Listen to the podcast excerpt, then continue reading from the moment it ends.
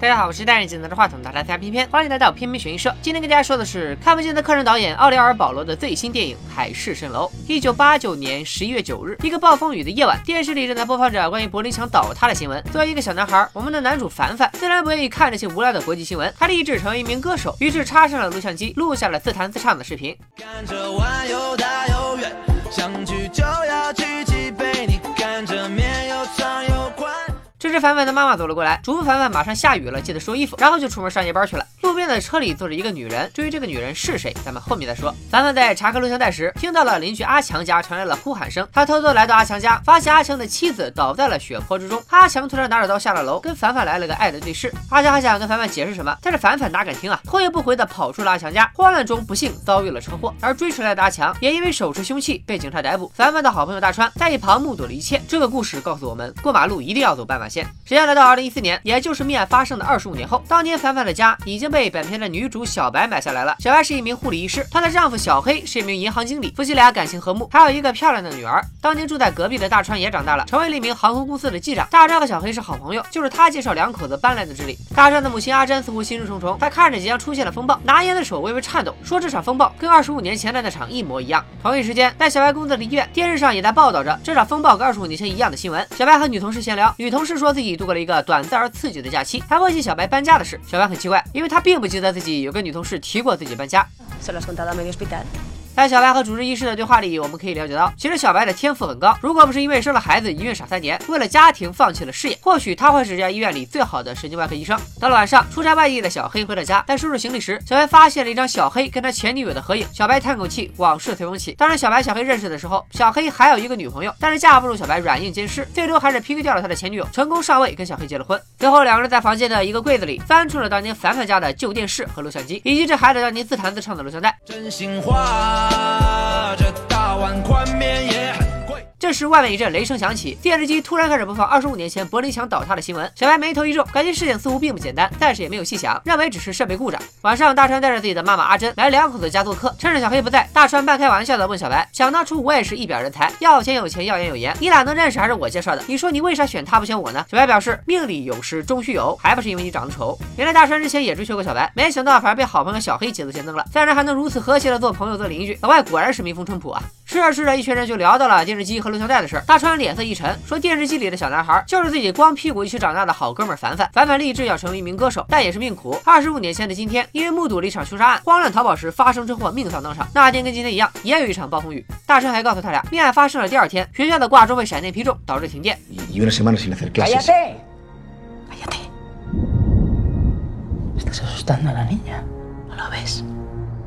晚餐过后，小白来到了小黑的房间，发现他闲着没事儿，正在网上调查二十五年前的那桩命案。小白发现阿强被捕三个月后就在监狱里自杀了，而据阿强自己交代，他本想将妻子埋在自己的屠宰场下。小白不想大半夜讨论这种命案，说着要去给小黑洗裤子，却在裤子里发现了一盒火柴，开玩笑的问小黑是不是又开始抽烟了。作为一名医疗工作者，小黑很讨厌身边的人抽烟。没想到小黑突然脸色一变，质问小白是不是想要控制他，随即又换上了一副笑脸，表示自己刚才是在开玩笑，又一顿解释，压力大又脱发，抽根小烟解解压。最后当着小白的面，小黑将那盒印着阿拉贝斯科。的火柴扔出了窗外。夜里暴风雨越来越大，小白家那台旧电视自己开了，又播放起当年柏林墙的新闻。小白下楼查看，正当在想将电视关掉的时候。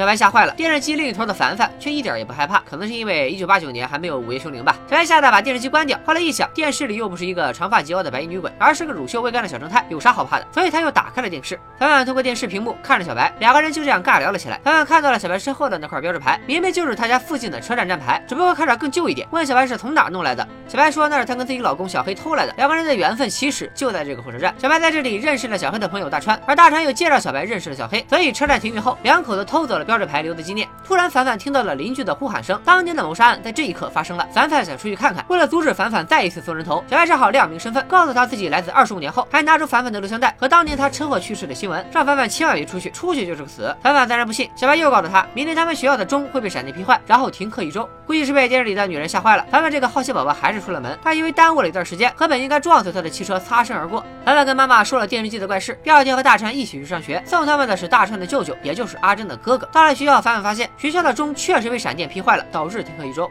早晚蒙圈了。难道昨天电视机里的女人真的是来自二十五年以后？另一边，二十五年后的小白也醒了过来，发现自己没有在家，而是躺在他工作的医院里。小白迷迷糊糊的来到手术室，发现所有人都在等小白为病人做手术。小白居然成了主治医生，但小白自己却没有升官的喜悦。昨天还因为一孕傻三年被嘲讽，只能当个护理医师，今天怎么就成主治医生了？现在比起躺在手术台上的病人，小白更放心不下的还是自己的贴心小棉袄。于是他抛下病人，来到了女儿所在的幼儿园。但是孩子们谁都不认识小白的女儿，幼儿园老师也不认识小白这个家长。小白崩溃了，只能又来到小黑的工公司找老公求助。但小黑直接给小白一波素质三连：谁是你老公？谁跟你有孩子？是不是在这碰瓷呢？随后就把小白赶走了。没别的办法，现在只能去找人民警察帮忙了。小白来到警察局，一脸帅气的吴警官接待了他。小白把自己身上发生的怪事和盘托出。吴警官调查了小白女儿的名字，却并没有查到她的出生证明。吴警官带小白来到了医院，做了全身检查，结果表明一切正常。在吴警官的安排下，小白又回到了自己工作的医院。医生说起他做过的每一场手术，想帮助小白恢复记忆。看着墙上的各种荣誉，医生告诉小白，他现在是医院里最出色的医生。但是小白自己一点印象都没有。此时医生用手拍了拍小白的肩膀，小白脑中瞬间涌入了自己努力工作、成为主治医师的记忆碎片。医生说，可能是因为前几天有个小女孩手术失败死亡，让小白很受打击，所以就给自己脑补了一个女儿缓解压力。小白看了看窗外的风暴，终于反应过来，可能是因为自己救下了凡凡，从而改变历史，导致他自己的命运也发生了改变。那现在就让我们把镜头转向过去的时空，看看死里逃生的凡凡，他已经根据记忆画下了小白的样子。这时电视机突然闪烁了一下，凡凡以为小白又要跟自己联系了，可是电视随后就关闭了。凡凡走到窗子前，看到了邻居阿强和大声的舅舅的交谈，大川舅舅还给了阿强一个护照，还有一张机票。第二天，凡凡路过阿强家时，发现阿强鬼鬼祟祟的离开了家。他想起小白说的话，在好奇心的驱使下，凡凡溜进了阿强的家里，果然在浴室里发现了阿强妻子的尸体，又在抽屉里发现了护照，而护照上的照片居然是大川的妈妈阿珍。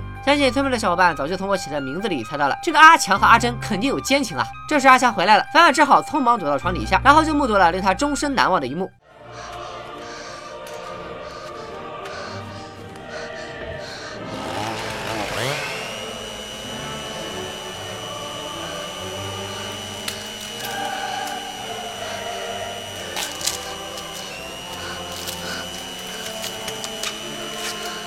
在床底下，凡凡还发现了一块掉在床底、背后刻着 CM 的手表。他听到阿强跟阿珍通电话，阿珍表示当时离开的太匆忙，他的手表落在了阿强家，就是那块背后刻着 CM 的手表。未来的时空里，小白来到自己的家，想找到旧电视，重新跟凡凡联系。他进门时发现门锁从没撞开过。小白的家和记忆中的完全不一样，因为小白救了凡凡之后，一切都改变了。这里不再是小白的家，小黑已经和他的那个前女友结了婚，那台旧电视也不翼而飞。小白通过屋里的电脑，在网上搜索1989年关于凡凡的凶杀案，结果显示出来的是一本叫《海市蜃楼》的书。这本本书的男主角就叫凡凡，讲述的也是凡凡在电视机里遇到了一位来自二十五年后的女人之后所发生的一系列怪事。小白这波私闯民宅，很快就被小黑和他现在的妻子发现了。慌乱之中，小白躲到了邻居家。发现这里住的正是阿珍和阿强，阿强没有因为杀人而坐牢，反而和阿珍已经结成了夫妻。慌张的小白还能找谁帮忙呢？他想到了阿珍的儿子曾经追求过自己的大川，但是如今连大川也不认识小白了。小白只好说出了两人相识的情景：他们通勤时总是坐同一班列车，好几次大川就坐在小白的对面，两个人就这样认识，成为了朋友。后来大川带着小白和自己的好朋友小黑以及小黑当时的女朋友四个人看了一场电影，没想到小白和小黑这两人反倒一见钟情。虽然小黑说的有鼻子有眼，但是大川依然完全不记得这回事，只能露出尴尬而不失礼貌的微笑。两个人一握手，小白。的脑海中再次涌入了一段新的记忆。原来在现在已经改变的时空里，因为某种原因，大川当时并没有坐在他的对面，而是站在了车门附近。随后他问了大川一些关于凡凡的事情，告诉他凡凡当初看到了阿强杀妻，随后逃跑时被车撞死。这回大川不但不信，还差点忍不住骂小白一顿。因为阿强现在可是自己的后爸，和他老妈阿珍都结婚二十多年了，平时连个鸡都不敢杀，怎么可能杀人呢？大川不再搭理小白，准备登机来到前台拿护照。小白发现给大川护照的正是同样在机场工作的大川的舅舅。随着机场的电视上播放起关于海市蜃楼作者的访谈，并且他在书里准确预言。了如今这场风暴，作者是个研究物理学的女教授。她自称自己的创作灵感来源于一个患有精神分裂的小男孩讲的故事。她自己没有见过这个小男孩，都是通过男孩的母亲口述。吴警官出现在小白的身后，并带着他去图书馆寻找《海市蜃楼》这本书。书的扉页上赫然写着：“仅以此书献给凡凡。”小白告诉吴警官，这本书里的故事都是真实的，因为小说里写到的那个来自未来的女人就是他自己。随后，吴警官带着小白来见《海市蜃楼》的作者。女教授表示自己小说的内容都是虚构的，但小白却坚持这些不是故事，而是真实发生的。小白询问女教授如何才能再次跟凡凡建立联系。女教授表示，只能在相同的气象、相同的地点，通过同一台电视机才能重新建立联系。也就是说，只要这场风暴结束了，小白就永远失去跟凡凡联系的机会了，也就再也不可能回到女儿的身边。小白查了一下，一九八九年那场风暴持续了七十二小时，以此推算出自己现在只剩下十九个小时的时间了。现在当务之急就是找到那台旧电视，在但是吴警官没有足够的证据，无法对小黑家进行搜查。这时候，小白想起来，当时阿强被逮捕，透露过自己要把尸体埋在屠宰场。小白把这件事告诉了吴警官，吴警官果然在屠宰场找到了一具尸体，知道藏尸地点的小白自然也成了嫌疑人。吴警官带着小白一起准备去大川的家里抓人。他问小白，如果这一切都是真实发生的，难道你就不好奇你救下凡凡之后，在改变了以后的新时空里都发生了什么吗？小白来了个拒绝三连，我不管不知道不想听，反正我就要找回我的小棉袄。吴警官拗不过他，只好偷偷把小白放了，还给了小白一个地址，说只要按照这个地址就能找到已经长大的凡凡。或许那台电视就在成年的凡凡手里。小白打开一看，居然是一个二维码。扫码之后，小白果然得到了一个地址，是一家酒店的某个房间。万万没想到，开门的居然是电影一开始出现的小白的那个女同事。小白闯进了房间，发现了那盒印有阿拉贝斯克的火柴，也看到了正在和自己女同事偷情的小黑。现在大家应该能明白，为啥女同事会说自己的假期短暂而刺激，并且对小白办了新鲜的事情一清二楚。小白拿小黑出轨的事情威胁他，让他利用银行工作人员的职务之便调查一下凡凡的信息。而另一边，吴警官将阿强、阿珍和大山舅舅三人带到了警局，开始了自己的推理。阿强、阿珍早有奸情，两人趁着阿强老婆出远门的时候约好了来阿强家里滚床单。床底的那只手表就是这个时候掉落的。而阿强老婆其实并没有出远门，还记得影片一开始凡凡妈妈出去上夜班时，那个在街边车里的女人吗？正是阿强的老婆。她是故意瞒阿强说自己出差，想引出小三来个捉奸在床。没想到自己提着刀上门，却在混乱中被这对奸夫淫妇失手捅死了。在已经改变的时空里，没有凡凡来捣乱，阿强迅速制定了掩盖他们杀人的计划，让阿珍假扮自己的老婆，并带着伪造的假护照去机场。在阿珍的哥哥，也就是大川舅舅的帮助下，成功伪造了阿强老婆穿过柏林墙去德国和旧情人私奔的假象。阿强自己则把老婆分尸埋在了屠宰场。当天凡凡带着那块金表去警察局报案，但是因为凡凡只是个孩子，又没有找到尸体，而阿强老婆有出境记录以及在国外的刷卡消费记录。阿强恶人先告状，说是凡凡溜进他家偷了他的金表。最后这起案件以凡凡把金表还给阿强告终。但是凡凡很确定阿强杀了人，凡凡的妈妈也很相信儿子。后来凡凡搬了家，还被送到医院做各种检查。为了不被当成神经病，凡凡只能暂时屈服，承认电视里的未来女人都是他的幻想。然而他内心依然无比坚信自己所看到的一切。凡凡认为小白会来指引自己，帮助他找到真相。他想起两个人第一次相遇时看见的那个车站标志，于是开始在那个车站守株待兔，等待小白的出现。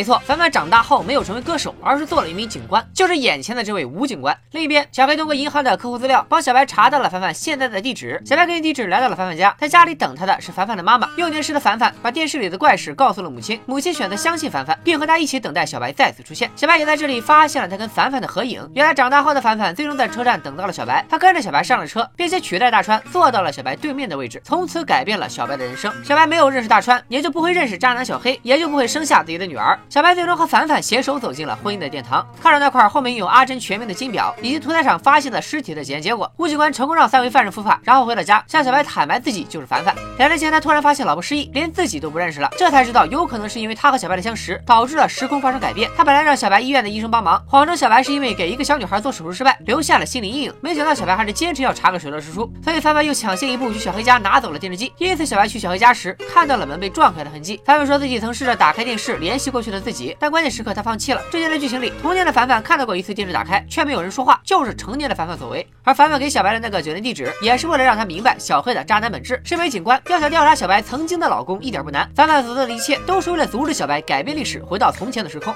但是小白一心只想回到女儿的身边。他说现在能改变时空的办法只有一个，那就是再次和童年的凡凡建立联系，告诉他不要去寻找自己，同时也不能让他去调查阿强杀人的事儿，因为如果案子曝光的话，共犯阿珍也会入狱，他儿子大川的人生也会因此改变。小白如果遇不到大川，也就不会认识小黑，女儿还是不会出生。看到老婆如此坚持，凡凡激动之下吻了小白，但身体接触的一刻，小白也终于想起了在这个时空里，他和凡凡相识、相恋、相爱的点点滴滴。凡凡苦劝小白：“你所经历的那个时空或许是真实的，但是现在在你面前的我，这个深爱着你的我也是真实的，留下来吧。”小白泪流满面，他告诉凡凡：“第一次是我救了你，这次换你来救我了。”随后就从天台纵身跳下。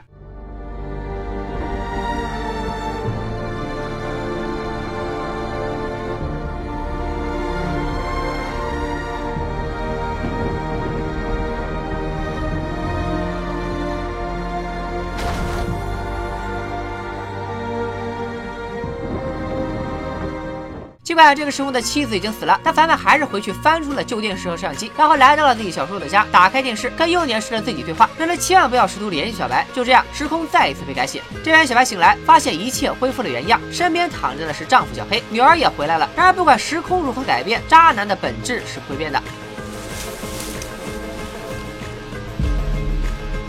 随后，小白来到了屠宰场，挖出了阿强老婆的尸体，并报了案。很快，警察就来了，而负责这起案件的不是别人，正是长大以后的凡凡。全篇结束。虽然此时的凡凡没有了小白相恋结婚的记忆，但相信故事后续发展应该就是小白离开渣男小黑，再次和凡凡相恋。可能很多小伙伴看完了还是有点懵啊，我给大家捋一捋。首先，只要是关于改变时空的电影，那就肯定有 bug，因为这本身就是一个悖论啊。要是没 bug 的话，科学家早就研究出时空飞船了。这种片子的逻辑指数注定拿不了满分，所以导演会强加一些设定，只要在这个设定里能自圆其说就可以了。比如为啥女主通过电视改变过去，她的记忆还是过去的记忆，没有更新；男主通过电视改变过去，他的记忆反而是新的记忆。还有为啥女主和别人发生身体接触？就能得到和这个人相处的新的记忆。别问，设定如此。接下来我们开始捋剧情。关于时空穿越，无非就是两种，一种是平行宇宙，一种是单一宇宙。其实这俩好像都说得通。如果是平行宇宙，每次通过电视跟过去联系以后，就会分裂出一个新的平行宇宙。也就是说，电影里一共出现了三个平行宇宙，三个平行宇宙里都有各自的小白，只不过我们跟随的主视角小白的记忆，会在三个平行宇宙中穿越。我们把初始宇宙叫做 A 宇宙，这个宇宙中反反被车撞死，阿强因为杀人被捕入狱后自杀。但是二十五年后，第二次风暴出现，小白通过电视。和童年的凡凡联系，救了凡凡，从而分裂出了一个新的平行宇宙，我们叫做 B 宇宙。在 B 宇宙中，凡凡没死，阿强也没有被抓，因为凡凡一直在寻找小白，导致小白没有认识大川，没有和小黑结婚生下女儿，而是和凡凡结婚，还成了主治医师。正常情况下，A 宇宙和 B 宇宙应该平行发展，互不干涉。但是导演加了一个强设定，那就是 B 宇宙的小白在改变世界的节点，也就是通过电视机联系过去之后，失去了他在 B 宇宙的记忆，而换上了 A 宇宙小白之前的记忆。只有和特定的人经身体接触，才能得到自己在这个宇宙的相关记忆。之后，拥有 A 宇宙记忆的 B 宇宙小白自杀。成年凡凡为了其他平行宇宙的小白的幸福，还是通过电视和过去的自己联系，导致又分裂出了一个新的平行宇宙，也就是 C 宇宙。C 宇宙里的凡凡也被小白所救，没有死。阿强也依然逍遥法外。但是由于收到了未来自己的警告，凡凡虽然知道有一个来自未来时空的长发女人存在，也画了下来，但是他并没有去车站等待小白的出现。所以小白最终还是认识了大川，跟小黑结婚生。下了女儿，再后来发现小黑的出轨真相后，去屠宰场挖出了尸体，与前来调查这件案子的凡凡相见。所以 C 宇宙的结局就是小白有了自己的女儿，同时发现了丈夫小黑的渣男本质，最后认识了真爱凡凡，成为有真爱有女儿的人生赢家。但是小白和渣男小黑以及女儿一起生活的 A 宇宙，以及小白已经自杀的 B 宇宙依然是存在的。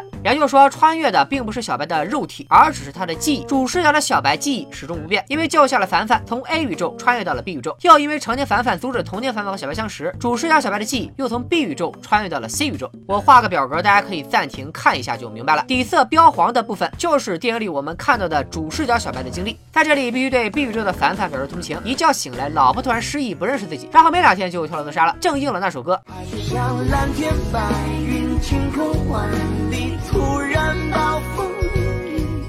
你觉得这不是平行宇宙，而作为单一宇宙去理解也说得通，也就是类似于蝴蝶效应，自始至终只有一个世界，改变过去，未来也瞬间随之改变。第一个时间节点，小白通过电视救下凡凡之后，世界被改变，之前凡凡被车撞死，阿强被捕入狱自杀的那个世界已经完全不复存在，只有小白残存着过去世界的记忆，反而没有新世界的记忆。第二个时间节点，成年凡凡和童年凡凡通过电视联系，世界再次被改变，也就是说凡凡没死和小白相爱结婚，后来小白自杀的那个世界也不复存在了，同样只有小白残存着世界改变之前的记忆。这种观点有一个好处，就是那个丧偶的凡凡也随之不复存在了，最后就完全是一个大团圆结局。平行宇宙、蝴蝶效应等概念早就在科幻片中泛滥成灾，还是说将这些概念融合在一起，通过三个时空进行串联，信息点众多却不混乱，因为所有的时空变化都围绕着电视机，三个时空不变的都是阿强杀妻这个案子核心道具和核心事件的稳固，也让这个多时空的故事更便于理解。与奥利尔·保罗的前作《看不见的客人》相比，还是上楼包含的元素更多，除了亲情、爱情、悬疑、犯罪、惊悚，还融入了科幻和奇幻的色彩。但是偏偏还是认为还是楼不如看不见的客人精彩，主要是剧情的。反转次数明显减少，烧脑程度也大大降低。电影最大的一个翻转，也就是帮助女主的警官，就是长大以后的小男孩这个点。因为在看到电影第四十八分钟，导演故意给警官一个长达三秒钟的固定镜头时，就已经猜到了。另外，导演还给了一个细节：童年凡凡戴的手表和吴警官居然是同款。为了给大家提示，导演生生让男主同一只手表戴了整整二十五年。其他诸如女主老公是渣男，从他被发现火柴盒以后的奇怪反应就能猜到了。相信常看编剧视频的小伙伴应该也和我一样吧。悬疑片的编剧一定要比观众聪明，但是又不能聪明太多。从这点来说，还。还是蜃楼有些刻意照顾反应稍慢的观众，所以给出的伏笔有些过于直白和啰嗦，反而让我这种悬疑片发烧友的观影乐趣大大降低。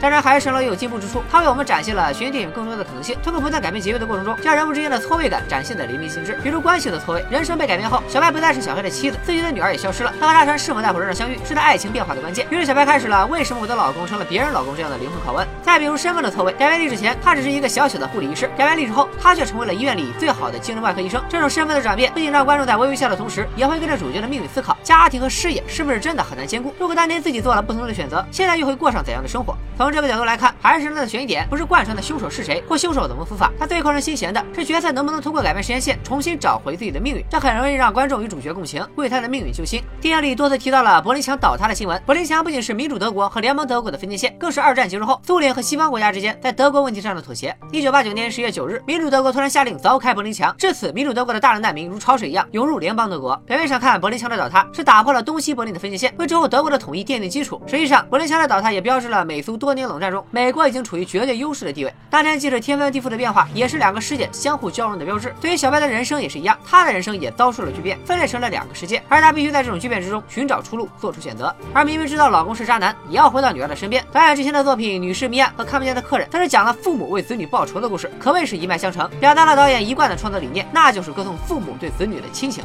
而这三部片子的导火索，又都是因为渣男出轨找小三，还是路面升级了，出现了俩渣男俩小三，也能看出导演对爱情是持怀疑态度的。不过他也没有一条道走到黑那么极端。第二个时空里，警官为了挽留自己妻子所做的一切，甚至在妻子自杀后，也要为另一个时空的他完成心愿，这些对于爱情的刻画还是蛮感人的。本期编编悬疑社推荐作品《海市蜃楼》，创意指数八点五，逻辑指数八点五，下降指数七点零，反转指数七点五，烧脑指数七点五，豆瓣评分七点八分，阿莱克 BB 评分七点五分，片片给出的悬疑惊叹值七点八分，值得一看。好了，又到了下期预告的时间。下期片片悬疑社，我又要放大招了。说啥呢？恐怖游轮，这估计会成为片片从以来最难啃的一块硬骨头。但从叙事结构上来说，它甚至比《盗梦空间》还要上脑。预计视频时长也会再次打破记录。想看的赶紧一键三连，给片片打点气吧。我争取不拖更。拜了个拜。